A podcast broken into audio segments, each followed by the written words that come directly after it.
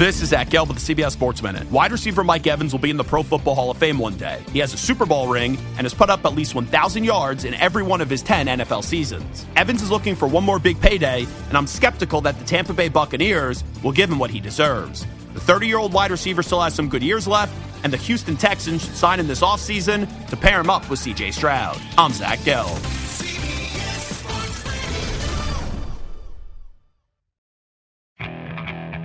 Okay, picture this. It's Friday afternoon when a thought hits you. I can waste another weekend doing the same old whatever, or I can conquer it. I can hop into my all new Hyundai Santa Fe and hit the road. Any road. The steeper, the better. Because my all new Santa Fe is available with HTRAC, all wheel drive, so I can hit the trail without a worry in the world. Heck, with three rows and best in class rear cargo space, I can pack the whole family in with all our gear.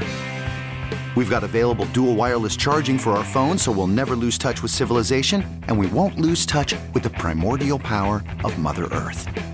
So, which is it?